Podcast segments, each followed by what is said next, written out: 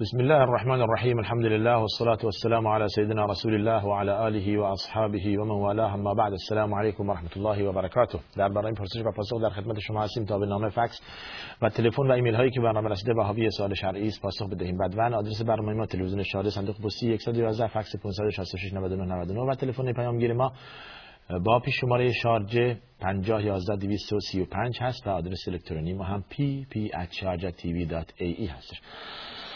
از ایمیل ها شروع میکنیم. بینندمون در رابطه با از تاجیکستان برای ما ایمیل فرستادن و خیلی هم از تاجیکستان برای ما ایمیل زیاد میاد، متاسفانه بعضی نمیرسیم جواب بدیم، خب میفته برای هفته بعد. سوال اول ایشون بستن دست زیر ناف در نماز جماعت هست. ببینید موضوع دست بستن در حدیث اینطور اومده که رسول الله صلی الله علیه و سلم دست راست را روی دست چپ میگذاشتن روی سینه خودش. ببین شکل ببین شکل دست راست را روی دست چپ. کان یضع یده الیمنا علی الیسرا علی صدره فی الصلاه علی صدره فی الصلاه، یعنی یعنی روی سینه اش میگذاشت. توی پرانتز شاهد اینه که روی سینه اش دست میگذاشت و این خود یک نوع فروتنی و تواضع را میرساند تا این که ما دست را میتو بندازیم یا پایین ناف باشد. دست بستن در نماز، پس دست بستن روی سینه بدین شکل وارد شده است یا حداقل اینطور وارد شده است. حالا بستنش به کیفیتی به این شکل یا این شکل، اما اینه که دست بستن روی سینه هست نه زیر ناف. توجه کردید؟ این در رابطه با دست بستن، پس این صحیح تر است. سوال دوم، بله در رابطه با آمین گفتن در نمازهای جماعت، نمازهای جهری گفتید که این هم باز دلیلش صحیح هستش که رسول الله می‌فرماید زمانی که امام بگوید ولا الضالین شما با صدای بلند بگویید آمین. آمین معنای آمین هم یعنی قبول کردن، خدایا استجابت کن. آخه سوره فاتحه شامل دعاست، به اضافه توحید و یکتاپرستی دعا هم درش هست. اهدنا الصراط المستقیم دعا داره میکنه. پس نهایتاً زمانی که ما گفتیم ولا الضالین همه با هم میگوییم آمین. حالا کیفیت آمین گفتن با صدای بلند هست، صدایی که مثل که در صدای معمولی ما داریم الان حرف میزنیم، نه اینکه انسان دست به گوش و صدای بلند، نه مثل اذان گفتن صدای معمولی ولا آمین بگوید و این هم باز دلیلش صحیح هستش. اگر شما در یک جای آمین گفتید با صدای بلند نمازتون باطل نمیشه، برعکس ادعای بعضیا که اگر با صدای بلند شما گفتید آمین نمازتون باطل میشه. خب دلیل صحیح براش داریم که رسول الله صلی الله علیه و سلم و جماعت زمانی که در نماز بودن میگفتن ولا الضالین همه میگفتن آمین آمین با صدای بلند. بله پس این هم دلیل صحیح هستش. در سوال سومتون در رابطه با اقامه گفتن دوبار دوبار گفته، ببین این در مذهب ساده احناف هستش. دوبار دوبار کلمات را تکرار کردن، یعنی به جای اینکه ما یک بار بگویم اشهد ان لا اله الا الله یا یک بار بگویم اشهد ان محمد رسول الله در اقامه نماز دوبار دوبار میگویم. این دلیلش از حدیث رسول صلی الله علیه و سلم هستش. صحیح آن است که اذان دوبار دوبار گفته بشه و اقامه یک بار یک بار گفته بشه، یعنی حی علی الصلاه بعدش حی علی الفلاح. توجه کردید؟ در اقامه نماز. حالا در مذهب احناف دوبار گفته میشه. این لطمه زیاد به, به به اقامه یا به کیفیت آن وارد نمی کند. هر کدوم که شما انجام، مثل صیغه تشهد هستش. صیغه تشهد تحیات وارد شده که التحیات المبارکات الصلوات الطیبات لله، وارد شده التحیات لله و الصلوات و الطیبات. هر کدوم شما گفتید صحیح هستش و اشکالی ندارن. بسیار خوب. سوال بعدی شما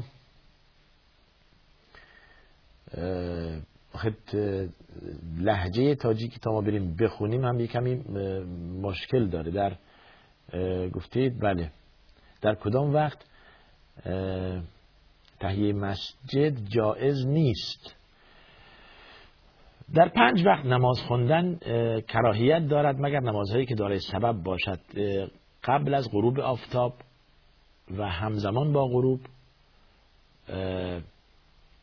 قبل از طلوع آفتاب و همزمان با طلوع، و قبل از زوال آفتاب. یعنی منظور اینه که زمانی که قبل داریم میگیم یعنی تقریبا دیگه چسبیده، همزمان با با با با, با زوال آفتاب و بعد از نماز عصر.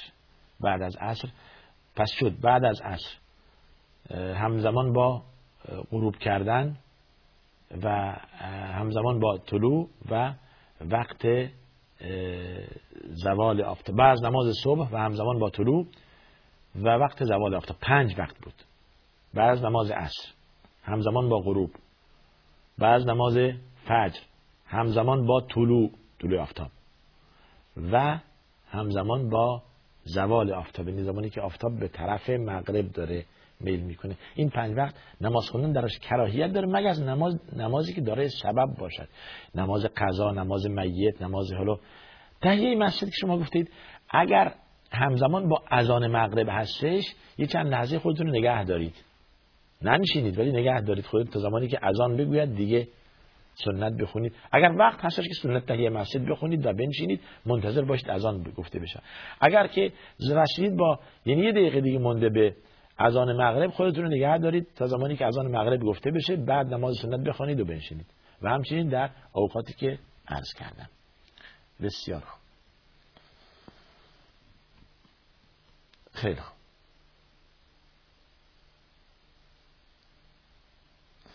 بس بله، در رابطه با گفتید نمازهای قضا بخواهد یعنی که توبه کنه، نه، اون چی که در قضا هستش یعنی ما نمازمون قضا شده، هر زمانی که یاد اومد باید بخوریم، یعنی که توبه. توبه کردن برای یک معصیتی است که انسان از دستش رفته دیگه، تمام شده، ما یک معصیتی انجام دادیم، خب جبرانش چطوریه؟ با توبه بین خود و خدا. خدایا من اشتباه کردم، این معصیت رو انجام دادم، خدایا مرا ببخش.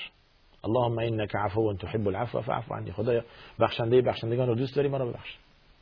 گذشت، توبه. انسان تصمیم میگیرد که به این گناه بر نگرد. اما عبادت رو ما ترک کردید بعد بگید من توبه کنم، نه، عبادت رو ترک کردید باید که تکرار کنید. از شما فوت شده، نماز دیروز ظهر نخوندید الان قضاش کنید، نماز دیروز شب نخوندید ولو که الان روزه یادتون اومد قضاش کنید. هر نمازی که انسان بب... یا خوابید مثل نماز فجر، یا فراموش کرد، هر زمانی که از خواب بیدار شدی یا اینکه یادش اومد، این نماز را تکرار می‌کند. پس اینم کفاره چیه؟ اینم کفاره نمازهایی که فوت شده. بسیار بله. گفتید که مرد موهایش بلند کند اشکالی دارد؟ شرعاً چیزی نداریم که منعی باشد مگر اینکه تشبیه به غیر مسلمین باشد. در حدیث داریم که اونهایی که خود را تشبیه به مردان میکنه، زنانی که خود را تشبیه به مردان میکنه و مردانی که خود را به زنان شباهت میدهند ملعون هستند، جایز نیست. یا اینکه انسان از غیر مسلمین تقلید کنه در پوشاک، در کیفیت لباس، یا ولی یک مسئله در اینجا هست، یک مردی موهاش بلنده تا رو شونه هاش ولی ریش سیبیلشو میتراشه، قیافه چی میگیره به خود؟ آه. خود به خود در اینجا قیافه زن و اون خشونت و مردی از این سلب میشه. حالا اگر موهاش بلند باشه، ریش هم داشته باشه، خب این میشه. و هدف چیست؟ انما الاعمال بالنیات. اگر بنا باشه، چون که در صدر اسلام خود رسول الله صلی الله علیه و سلم و صحابه موهاشون بلند بود، ریشاشون هم بلند بود، یعنی موها تا روی شونه ها بود و ریش ها هم بلند بود، اون قیافه خشونت و قیافه مرد در انسان بود. اما شما بنا باشه موهاتون تا روی شونه هاتون باشه، از اون طرف هم ریش سیبیلتون هم بتراشید، دیگه خشونت و مردی از شما تقریبا دیگه ظاهرا از شما سلب شده، خلاف اون چیزی که دستور شرعی است. پس تا زمانی که هدف تقلید نباشد و هدف خود را به شکل جنس مخالف در نیاوردن باشد اشکالی نداره. این هم عرض کردم که برمیگرده به این که انسان نیت و هدفش چه باشه در این رابطه یا در این تغییر دادن تغییر دادن شکل که ظاهرا خدا میخواد به شکل چه در آورد. بله خیلی خوب، برمیگردیم به بقیه سوال‌هایی که در هفته قبل مونده بود از نامه‌ای که به ما رسیده بود در رابطه با نماز جمعه. گفتید اگر کسی به طور عمد نخواند آیا برای فرد متأهل طلاق همسرش می‌افتد؟ نه، بدین آسونی هم نیست. اولا نماز پنج وقت واجب هر شخص است، مرد و زن، که نماز پنج وقت را بخوانند. نماز جمعه در حق مردان واجب است که در مسجد بخوانند. حالا اگر به عمد نماز نخوند و تارک نماز شد، آن را میخواهند و دادگاه و قاضی شرع مهلت میدهد به ایشان که توبه کند و نماز را بخواند و از سر بگیرد. اگر انکار نماز کردن حکمش جداست، اصلا مسلمان نیست. اگر گفت نمازی نیست و دیگه از دایره ایمانی خارج، اون زمان همسرش میتواند، نه اینکه طلاقش میافتد، همسرش میتواند ادعای جدایی کند به خاطر عدم برابری و مساوات در ایده و عقیده. هم کفء هم دیگر نیستند اینها. ایشون از دایره ایمانی و اسلامی خارج شدند، حالا یا مرتد شدند یا اصلا مسلمان نیستند، و ایشون که همسرش باشه اهل نماز و اهل دین و اهل قبله هستش، پس هرگز نتوان یک مسلمان با یک بیدین با یک غیر مسلمان جمع کرد و در عرض شود که زیر سلطه غیر مسلمان باشد. لا هن حل لهم ولا هم یحلون لهن، هیچ کدوم برای همدیگه حلال نیستن، به خصوص در مسئله عقیدتی. اما اگر که خب یک نماز جمعه نخوند، حالا دو تا نماز جمعه نخوند، بعد ما نمیتونیم بگیم که شما تارک صلات هستید و همسرتون رو طلاق بده که دیگه این نمیتونه زن شما باشه که شما کافر رو بایشون. اصلا به کسی که یک جمعه یا دو جمعه نخوند نتوان گفت کافر، نتوان گفت غیر مسلمان. حالا نمازهای دیگه که خونده، این رو عرض کنم چرا نماز جمعه؟ چون که نماز جمعه فرض عین هستش، باید در مسجد شرکت کرد، مگر اینکه عذر باشه، عذر حالا یا مریض یا اینکه بالاخره عذر شرعی باشه که ما را از شرکت در نماز جمعه باز دارد. و الا شرکت در نماز جمعه فرض عینی است، واجب عینی است. بله. بله. مسئله طلاق هم باید تلفظ بشود، صیغه طلاق نمیتونه تلفظ بشود. حالا چی؟ از طرف زن باشد که تقاضای طلاق کند، یا چی؟ این مسئله خود مرد مبادرت به طلاق کردن باشد. بله. مبادرت کند به طلاق دادن. بله. غسل برای واجب باشد و طاهر نباشد در نماز جماعت شرکت کند. خب این حق ندارد، نه به نماز بقیه مردم لطمه، این هیچ اشکالی وارد نمیکنه.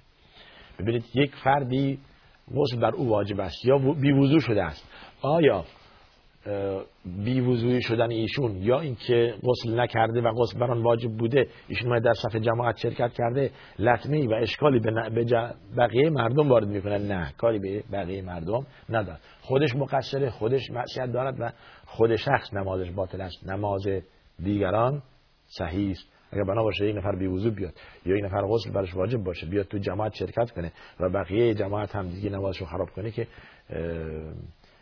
ولا تزر و وازرتون وزر اخرى، خدا میفرماید کسی نمیتونه گناه دیگری تحمل، هر کس در گروه عمل خودش هستش. بله این دیگه نه شرعا نه عقلا، بله این مسئله وارد نیست اصلا. کسی که اشتباهی کرده، کسی که مرتکب خلافی شده، خودش جوابگوست و در خودش خلاصه میشه، نه در دیگران. بله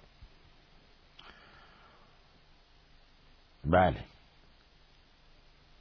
نماز خواندن پشت سر امامی که تلفظ حروفش صحیح نیست، این مسئله مورد خلاف اهل علم هستش که آیا نماز خواندن پشت سر کسی که تلفظ حروف عربی نمی کند صحیح است یا صحیح نیست. قول صحیح آن است که صحیح نیست.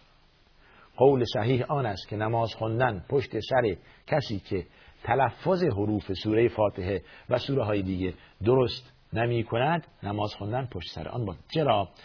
چرا که با, با یک حرفی معنی عوض می شود. مثلا تلفظ هجیمی، ه دو چشم تلفظ کند، تلفظ تا دسته ت دو نقطه تلفظ کند، تلفظ عین حمزه تلفظ کند و تلفظ باد ز ریزه تلفظ کند یا دال تلفظ کند. پس بنابراین معنی را عوض می کند و به محتوا و و و اصل مطلب لطمه وارد می کند. در در حالا این زمانی که بعضی حتی توجهی به تجوید ندارن، توجهی به احکام تجوید ندارن، باید کسی که پیش نماز مردم می شود آگاهی به علم تجوید، به مخارج حروف، صحیح تلفظ کردن و صحیح تلاوت کردن بلد باشد، دیگه بیشه پیش نماز و امام جماعت، و الا و الا ایشون حق ندارند، صلاحیت ندارند،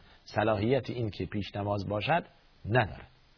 یقدم القوم اقرأهم لکتاب الله، کسی که بهتر قرآن بلده، منظور بهتر بلده بهتر تلفظ میکنه. حالا فرق اینه، یه نفر عالم هست، علم فقه، علم فلسفه، تفسیر، همه چیز بلده، ولی قرائت خوبی ندارد یا حروف صحیح تلفظ نمی کند. یک نفر هستش خیلی تجوید بلده، صدای خیلی خوبی داره، ولی نه علم بلده، نه فقه بلده، نه تفسیر بلده، هیچ هم بلد نیست. کدوم باعث پیش نماز جماعت بشوند؟ همین دومی که قرائت بلده. قرائت بلده ولی عالم نیست، چون ما الان احتیاج به قرائت ایشون داریم. درسته که درسته که این مسئله خیلی بهتره و اولاست. اون که قرائتش خوبه، اگر تفسیرش خوب بود و اگر عالم بود فبها، خیلی جالب، چون که یکی از فن قرائت اینه که انسان آگاهی به علم تجوید داشته باشه، به خصوص در مسئله وقف و ابتدا، که اگر انسان تفسیر بلد نباشه، وقف و ابتدا کجا بیستد، روی کدوم آیه و از کجا شروع کند هم بلد نیست.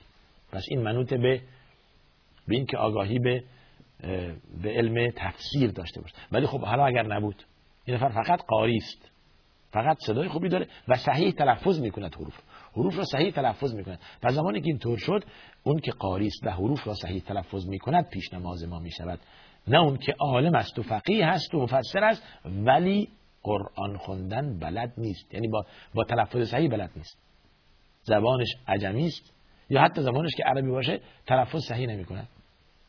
بله، پس بنابراین اون که که اون شخصی که قاری هست پیش نماز بشود. خرید کردنی گفته اید اوراق مشارکت از بانک ها مثل شرکت سیمان و پتروشیمی و نمیدونم و مقدار پولی که پرداخت میشه پانزده درصد سالانه دریافت میکند یا جایز است. این بستگی داره به اینکه شما بدانید اون اون شرکت سهامی چی هست. اگر که خرید فروش با چیزای منکر نمیکنه و درصد سود شما هم مشخص نمیکنه و شما هم در این پروژه سهیم نفع و ضررید یا اینکه پول از شما کار از افرادی شرکت مضاربه اسلامی، اشکالی نداره در غیر این صورت. ولی باید پرسید، باید پرسید این برای چیست، چه کارایی درش انجام میشه، چه پروژه هایی داره پیاده میکنه این شرکت و چگونه توزیع میکند و چه اون اون قرارداد، اون عقدنامه‌ای که شما امضا میکنید چی هستش، محتواش چی هست. حق شما به عنوان یک مساهم، سهمدار اینی که بپرسید و بفهمید. اگر مغایرت ندارد با چیزی که عرض کردیم شرکت کنید و الا شرعاً جایز نیست، به خصوص اونایی که سود تعیین میکنن. بله،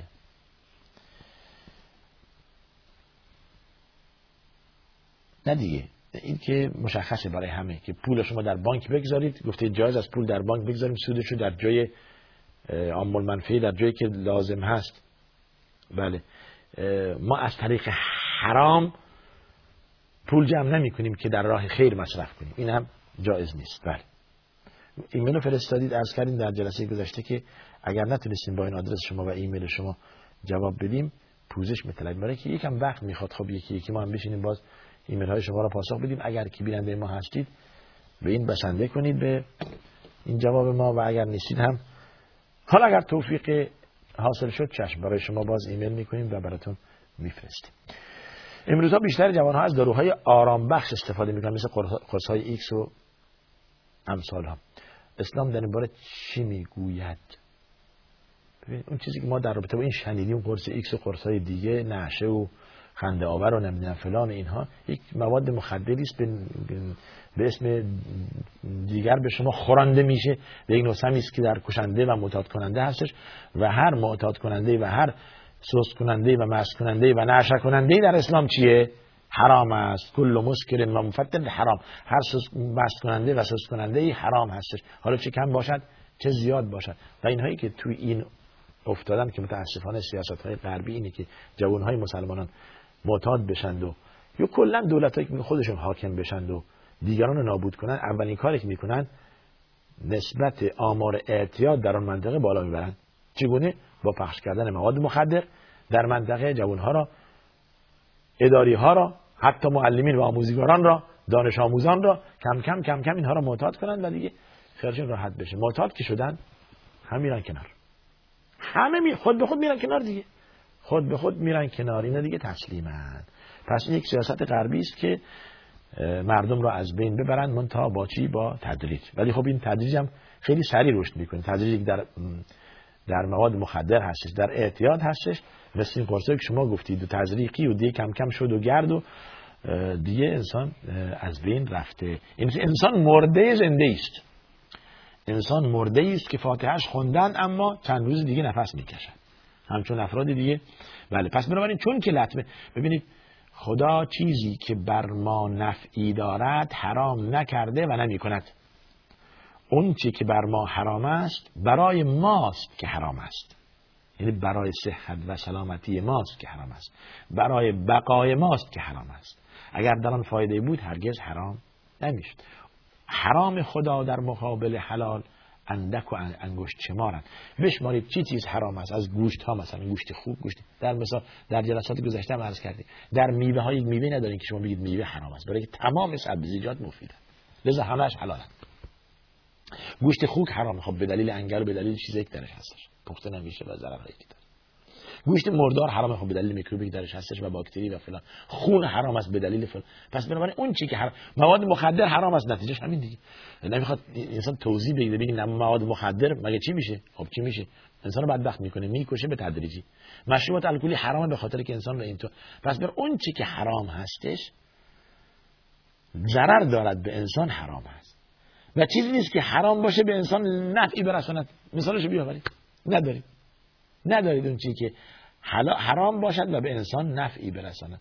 حالا ممکن تو پناهجوی نبره این بره. من اگه سنگ کلیه داشته باشم، پزشکا توصیه میکنن آبجو بخور که حرام، که سری هرگز آبجو خداوند شفای بنده خودش را از اون چیزی که بر او حرام کرده قرار نداده. این مطمئن باشه. از مایات دیگه حلال استفاده کنید. راجع زیاد آب بخورید، زیاد مایات بخورید. حالا حتما باید آبجو باشه که سری مفعولش سریعتر باشه. پس بنابراین حرام خدا در مقابل حلال اندک است و اون چی که حرام هستم اول برای من و شما، اول برای من و شما که مصلحت بنده در نظر گرفته شده و حرام شده. بله، تمام موجودات دنیا یک آفرینش دارد، آفریدنده خداست سبحانه و تعالی. اگر خداوند در این موجود و در این چیزی که آفریده، در این مخلوق ضرری نداشت، برای ما مباح میکرد و حلال میکرد. مطمئن باشید. بله، قل من، اون چی که زینت است، اون چی که خوشی است، اون چی که حلال است، قل من حرم زینت الله الذی اخرج لعباده والطیبات من الرزق. چه کسی اینها را حرام کرده؟ طیبات رزق. شما مواد مخدر، بله، و مویز و کشمش بذارید توی یک کفی، با هم میچربن. اون قرص ایکس به قول شما و این هم انگوری که خوش شده یا قوره است یا. پس این فایده دارد اما این یکی ضرر دارد.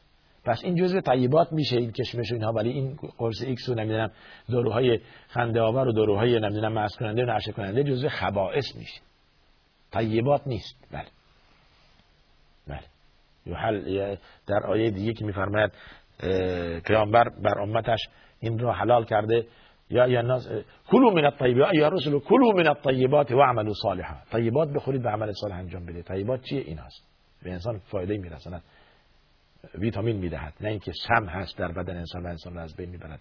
یحل لهم الطیبات و یحرم علیهم الخبائث. پیامبر طیبات را بر در امتش حلال کرده و خبائث و پلیدی ها را حرام. خدا به همگان هدایت بدهد تا این مسئله و جوانها را عقلی دهد و خردی دهد تا خود را از این مهلکه نجات بدهند. و الا که موضوع خیلی گسترده و در اروپا و در جای دیگه و در اینجا. مواظب خود و فرزندان خود باشید، مواظب خود و فرزندان خود باشید که مبتلا به این گرفتاری ها، به این سموم نشوند. بله، اگر زن در مکه قاعده شود چه کار کند؟ فقط طواف نمی کند. فقط طواف نمی کند. تمام کارهایی که یک حاج و یک معتمر انجام می دهد انجام می دهد، ولی طواف نمی کند. طواف بر زنی که در عادت ماهیانه هست، در حال قاعدگی است، حرام هست، مثل نماز. چون که نماز هم با طواف یکی است، بقیه کارها را انجام می دهد. پس که طواف کرد وقتی که پاک شد و طاهر شد. بله، صلوات ابراهیمی چیست؟ همون درودی که میفرستیم کما صلیت، اللهم صل علی محمد و آل محمد کما صلیت علی ابراهیم و بارک علی محمد و آل محمد کما بارکت علی ابراهیم فی العالمین انک حمید. صلوات ابراهیمی اینه. صلوات ابراهیمی همون درود و سلامی است که ما در آخر تشهد، در آخر نماز میفرستیم. بله.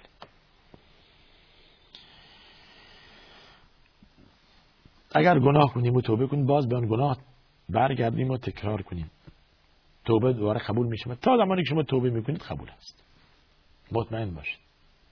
این حرف تشجیع و راهی برای مرتکب گناه نیست، اما امیدی است که خدا به بندگان داد. شما گناه کردید، توبه کنید. هر زمانی یادتون اومد فوراً توبه کنید. هر زمانی گناه کردید فوراً توبه کنید.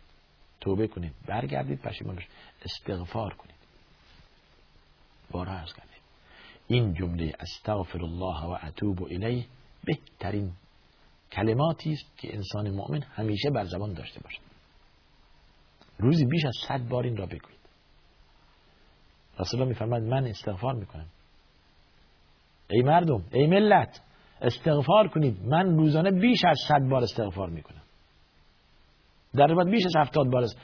پس این مسئله ورد زمان شما باشد. صیغش اینه: استغفر الله و اتوب الیه، استغفر الله و اتوب الیه. به سوره نوح و سوره هود برگردید. فواید استغفار برکت به انسان میده، روزی میده، اولاد میده، قوت میده، امن و امان میده و گناه میبخشه، جزم بهتر.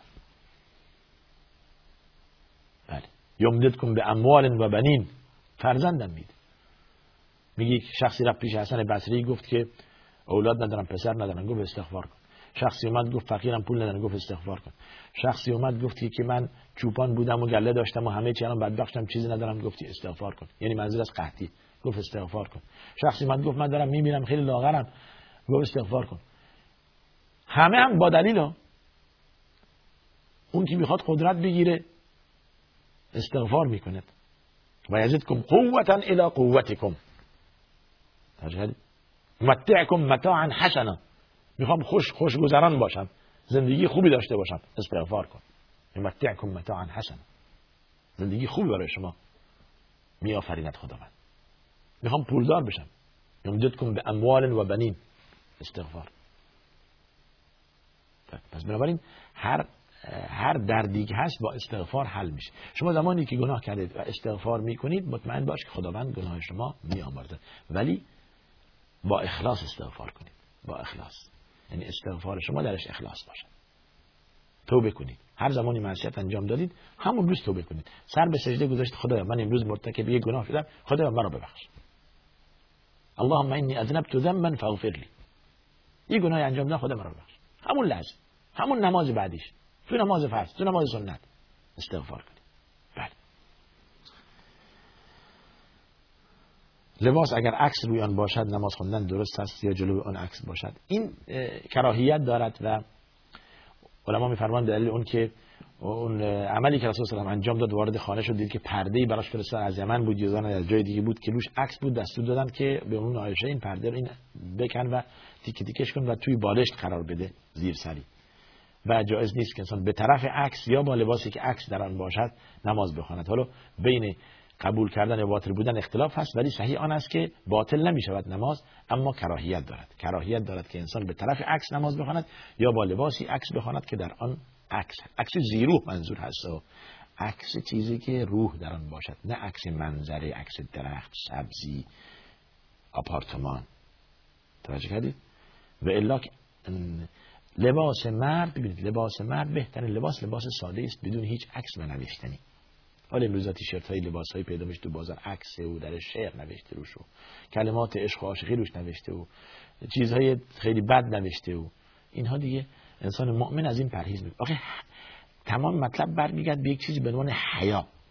در حدیث اومده میفرماید که ایمان چند شعبه، چند ریشه داره، چند شاخ و برگ داره، بیشتر از هفتاد شاخ و برگ داره ایمان. یکی از شاخ و برگ هاش هم چیه؟ حیاست. حیا شعبه از ایمان است. انسان زمانی که با حیا باشد، از این مسائل پرهیز میکند. از لباسهای مبتذل بپوشد، لباسهای رنگی و عکس‌ها بپوشد، حرکت‌های غیر همون قیافه‌ای که شما گفتید، مو بلند کند یا خود را به شکل غیر اسلامی در بیاورد یا خود را به شکل زنان در بیاورد در حرکات و در مرد. خب مرد با خشونت است. خب مردی که بره ابروشو بکنه، مردی که بره مثلا دستشو سینه‌هاش هم از پارسیز کنه، ریشو سیبیلو مرتب بره بند بندازه، موهاشو بلند کنه و بعد از خب ببینید این دیگه خلاف طبیعت است. خلاف طبیعت است. در اینجا همون حدیث مصداق بده، لعن الله المتشبهین من الرجال بالنساء والمتشبهات من النساء بالرجال. خدا لعنت کند مردانی خود را به شکل زنان، زنانی خود را به شکل مردان در می‌آورند. بله. پس انسان با حیا باشد. از پول زکات به خواهر و برادر خود دادن. دو، دقت کنید که اولا از اموال خودتون به بستگانتون بدهید در وهله اول. در وهله اول اگر نبود اشکال نداره، به خواهر و برادر اشکالی نداره، اما به والدین هرگز دیگه نمیشه از اموال زکات به والدین داد. باید که شما از خود بکاهید به والدین بدهید. میدونید اموال چرا نمیشه؟ برای اینکه زکات چرک ماله، کثافت آشغال ماله. شما اموالتون رو آشغال ازش جدا میکنید، فیلتر میکنید. فیلتر یعنی از چند بار دارید اینها رو پاک میکنید با اخراج زکات. پس چرکشو نمیدید به پدر و مادرت. توجه کردید؟ پدر و مادر حق بیشتر از این دارن که ما بهشون از مال، بهترین مال خودمون، از خودمون میکاهیم، می... کم میکنیم ولی به والدین میدیم.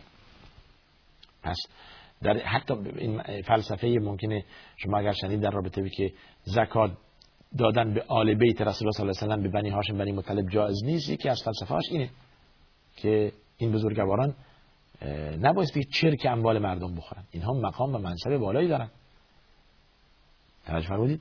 پس شما به اینها کمک کنید اگر فقیر هستن، ولی از اموال غیر زکات به اینها بدهید. حالا برمیگردیم به سوال شما. برای برادر و خواهر اشکالی ندارد، به خصوص زمانی که شما میدونید محتاجند و فقیرند، یا برادرت مثلا نداره، خواهرت شوهر فقیری داره، توجه کردید؟ و همچنین.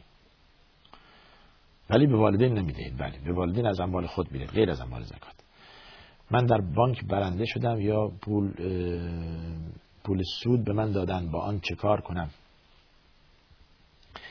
سود گرفتن و برنده شدن و این چیزایی که در بانک هستش، در شرکت‌های ربوی هستش، شما باید ازش پرهیز کنید. اصلا شرکت نمی‌کردید، بهتر بود که شرکت نمی‌کردید. حالا که شرکت کردید این پول را بگیرید در جای عام المنفعه غیر مقدسی مصرف کنید. جاده، پل، دشویه عمومی برای مسجد، دشویه مدرسه برای بله دانش آموزان و همچنین. حالا چرا اسم دشویی بردیم؟ میدونید برای این پول غیر مقدس، نجسه. این پول در معنی دیگه پول نجسی است. بذارید برای اونا بخورن تو بانک، خب نمیشه. خودمون بگیریم، خب حرامه. به دیگران بدهیم، خب چیزی که بر خود نپسندی بر دیگران هم، لن تنالوا البر حتی تنفقوا مما تحبون، بر دیگران هم نباید پسندید. پس صحیح چیست؟ چیکار کنیم که خود را از این مخمسه و از این مهلکه نجات بدیم؟ پولو میگیریم و در جای عام المنفعه مصرف میکنیم، در حالی که اون عام المنفعه چیز غیر مقدس و چیز چیه؟ اونطور هم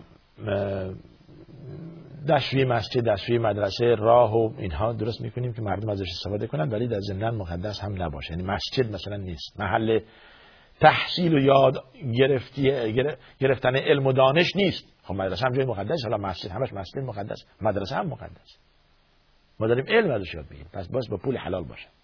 بله بله. در حالت قاعده‌ای گفتید حنا گذاشتن اشکال نداره، چون که حنا رنگی است که آمیخته میشه با پوست و با ناخن و با مو. یه لایه‌ای نیست که روی اینها بیاره مثل رنگ ناخن یا چیز دیگه. در حقیقت لایه نیست، آمیخته میشه با پوست و با چی؟ با مو و با ناخن. پس در هنگام قاعده‌ای حنا گذاشتن مشکلی ندارد. بله، اینا رو سختگیری بر خود هست. حتی اونایی که در حال قاعده هستن دیگه میگن که اصلا به هیچ نزدیک نشید، همه چی نجس میکنید. نه، در همون حدیثی که رسول الله صلی الله علیه و آله میفرماد ان حیضتک لیست فی یدک، شما قاعدگی در دستت که نیست، میخواید اگر با دستت چیز کنید. قاعدگی فقط حرام است که انسان نماز بخواند، به مسجد برود یا در مسجد بماند، لمس قرآن، مصحف، یا اینکه شوهرش باش جماع کند. اینها حرام است، این چند عمل. اما دیگه زندگی طبیعیش ادامه میده. وصل میکنه به زندگی طبیعیش ادامه میده، پاک هست، غذا میخوره، درست میکنه و تشکر بده. حالا میخواد برای شوهرش آرایش کنه، آرایش مباح، جمله هم چه شما گفتید حنا میگذرد، مشکلی نداره. اگر پدر وصیت کند تمام اموالش به یکی از فرزندان بدهند، آیا میتوان خلاف آن عمل کرد؟ اگر قاضی باشید بله، خلاف آن عمل کنید. اگر قاضی باشید و ورثه یکی از ورثه ایراد داشته باشد، باید خلاف آن عمل کرد.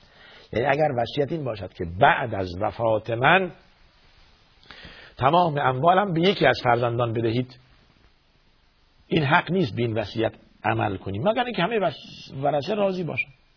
ما به احترام وصیت پدرمون از حق خودمون گذشت میکنیم، همه بدید به برادرم. یک مسئله. اما قاضی معمولا به این وصیت عمل نمیکنه. این وصیت نیست، این ظلم است. ظلم. وصیت آن است، بارها عرض کردیم، وصیت آن است که شما اموال دیگران که نزد شما سپرده شده، ودیعه‌ای که شما دارید، اسرار مردم، اینها برگردونید، در وصیت بنویسید بدهی، بدهی دارم آقا من دو میلیون بدهکارم، بعد از اینکه مردم از اموالم کم بشود به فلانی بدهید که از من طلب دارد. این خیلی این وصیت است. وصیت که این اموال به این بدهی خدا تقسیم کرده لازم نیست شما دیگه بنویسید. و اگر این کار کردید نباید قاضی به آن وصیت عمل کند. دادگاه این وصیت را پاره می‌کند. توجه کردید؟ وصیت شما را پاره می‌کند. چرا که ناحق است، ناعدل است، ظلم است.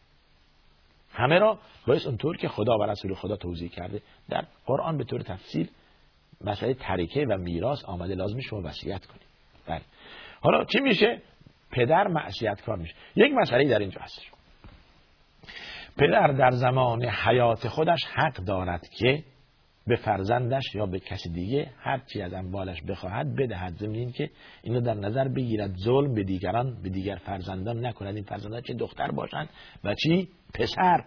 بعضی که دختران را محروم میکنند از میراث، واقعا معصیتی با م... با دوشی پر از گناه از دنیا میرود. دختر را از میراث محروم کرده، آخه از برای چی؟ از کجا این فکر؟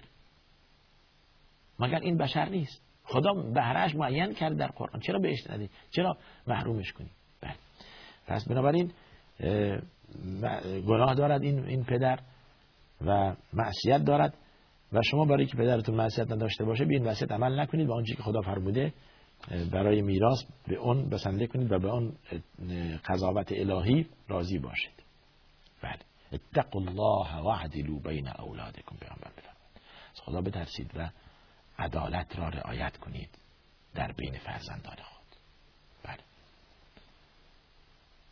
بعضی اوقات وسوسه میشم که نکند قیامتی نیست و همه اینها دروغ باشد و آیا در این وسوسه من گناه دارم؟ بله. اگر که زیاد به این مسئله دیگه فکر کنید و دیگه شیطان بخواهد شما را وسوسه کند و از از باب اعتقاد شما را به تشکیک بیاندازد، دیگه شما از مسئله این این موضوع خطرناک است.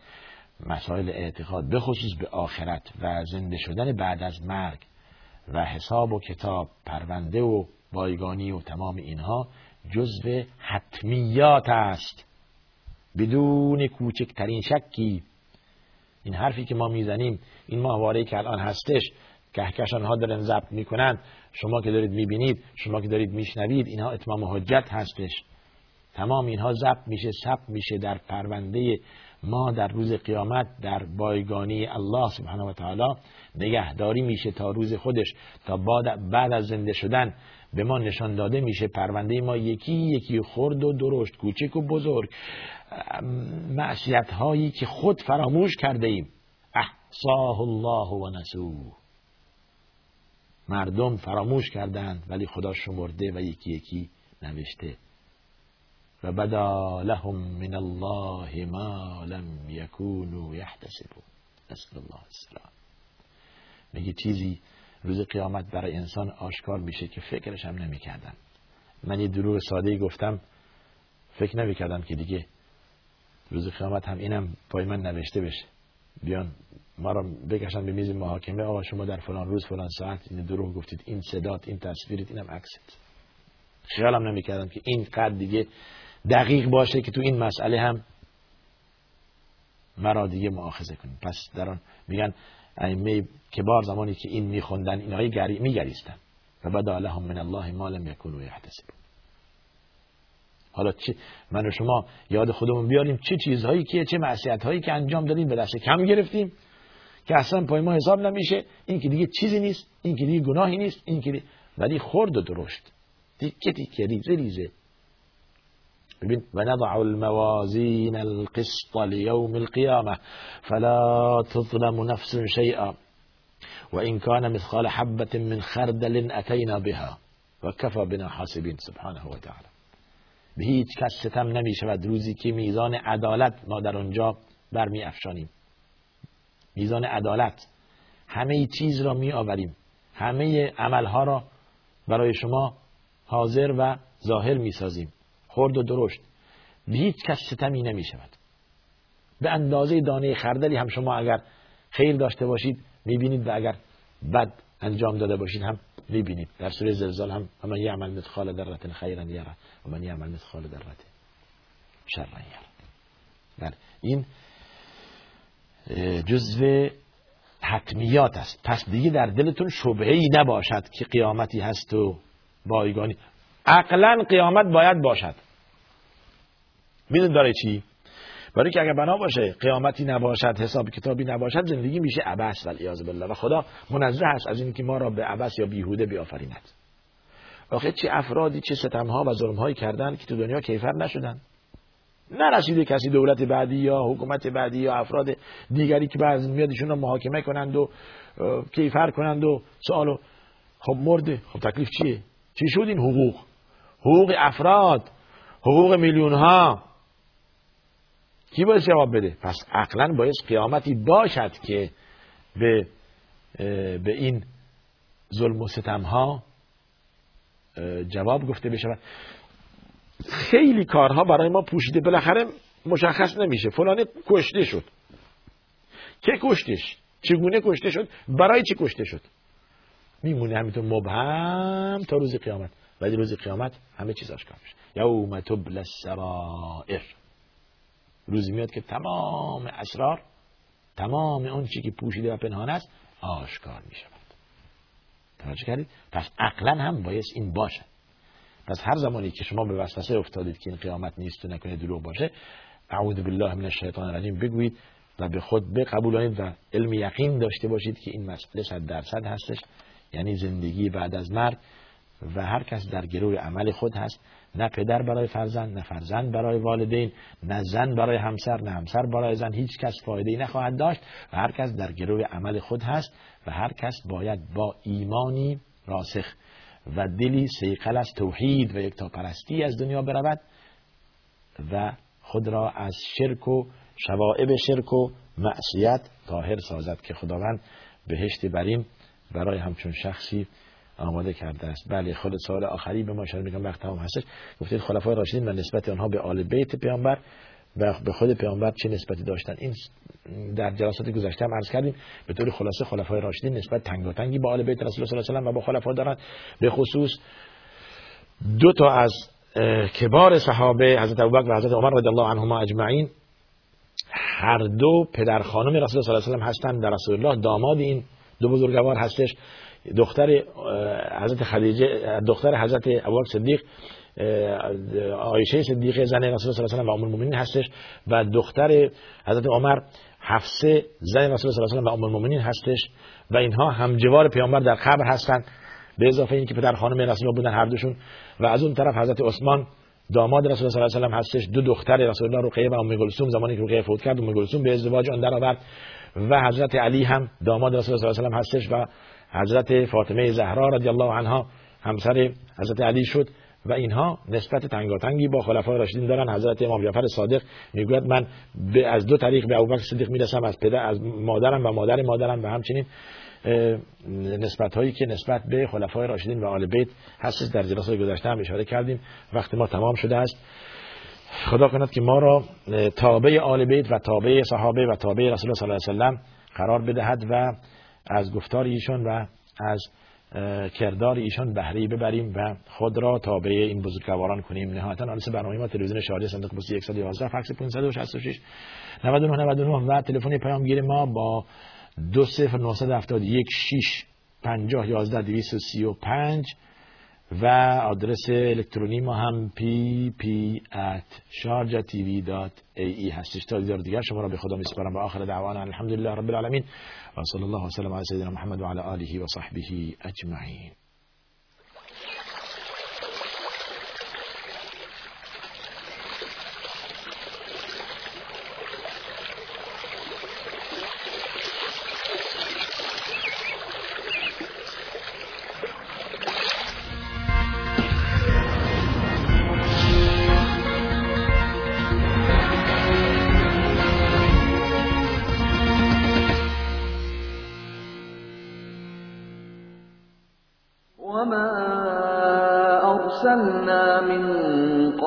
من رسول إلا نوحي إليه أنه لا إله إلا أنا فاعبدون.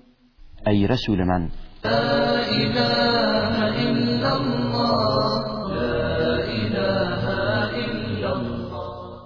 بسم الله الرحمن الرحيم. الحمد لله رب العالمين والصلاة والسلام على رسول الله محمد وعلى آله الطيبين الطاهرين وصحابته الأبرار أجمعين وسلم تسليما كثيرا. وبعد با سلام خدمت شما بینندگان محترم، در خدمت شما هستیم با جلسه دیگر از رشته برنامه‌های با عنوان عقیده مسلمان. عقیده مسلمان را با استناد به آیات قرآن و سخنان رسول خدا صلی الله علیه و سلم و اقوال و افعال ائمه اطهار و اهل بیت و خاندان رسول خدا و افعال و اقوال یاران با وفای رسول خدا صلی الله علیه و سلم برای شما عزیزان بازگو خواهیم کرد. اقوال و افعال شاگردان مدرسه رسول خدا صلی الله علیه و سلم، اونهایی که بیست و سه سال در مجلس رسول خدا حاضر شدند و اقوال و افعال رسول خدا را حفظ کردند و به نسل بعد رسانیدند، اونهایی که روح و جان خود را در کف دست خود قرار داده بودند برای اینکه بتونند دین اسلام را به نسل و جیل آینده برسونند. با به اقوال اونها استناد خواهیم کرد، زیرا اونها فهم و شناخت حقیقی از این دین دارند و مسلماً